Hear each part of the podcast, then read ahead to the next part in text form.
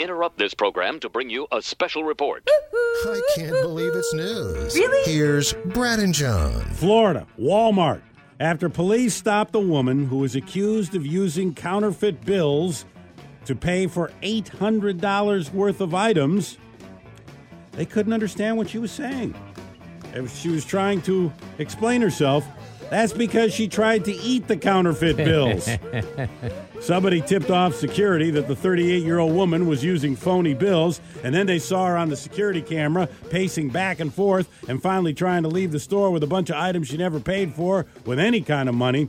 When she was stopped by a Walmart prevention officer, she stuffed $200 worth of counterfeit money into her mouth and tried to eat it.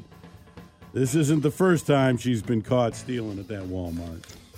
A former Taco Bell employee has filed a lawsuit against the company over a Christmas party that went down last year in San Pedro. The San Pedro Taco Bell, uh, as reported by KTLA, says uh, they could have a court date about a Christmas party that was had last year, where when the uh, the worker in question arrived at the Christmas party, she um, discovered that the manager had covered all the windows of the restaurant with wrapping paper. She'd covered all the cameras in the lobby of the restaurant with wrapping paper. That's a good sign. Some things are about to go down. Her coworkers were provided with alcohol by their superior, uh, by their supervisor, and they said several staff members were already evidently overserved.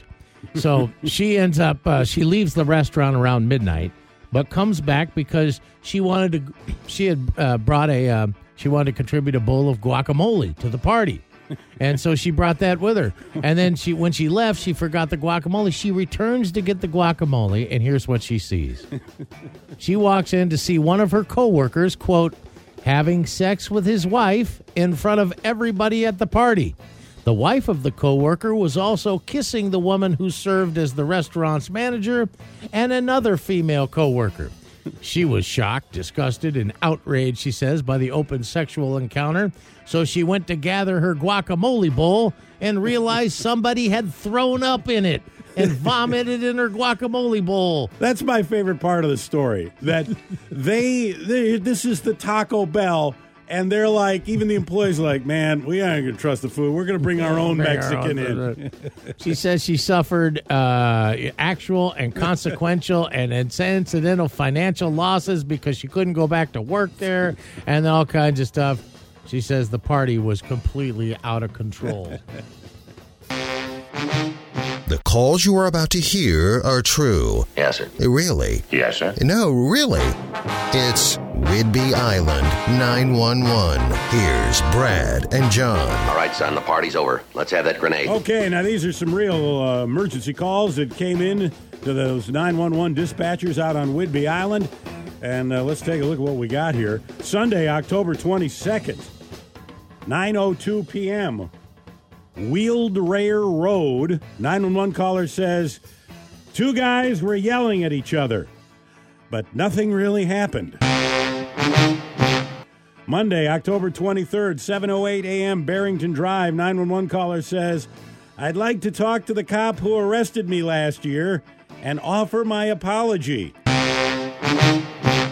Monday, October 23rd, 9:39 a.m. Crosby Avenue. 911 caller says, "There's some spying going on in this neighborhood." Monday, October 23rd, 9:07 p.m. Cooper Way. 911 caller says, "I've been getting some threats lately. Also, there's an empty mail truck outside. I'm not sure what is happening." Tuesday, October 24th, 1:29 a.m., 8th Avenue. 911 caller says, "My cat is stuck under my chair." And finally, Tuesday, October 24th, 12:29 p.m., 6th Avenue, 911 caller says, "There's a dog I've never seen before in my backyard." Interesting. I'll call the office, get a couple of black and whites up here to take them in.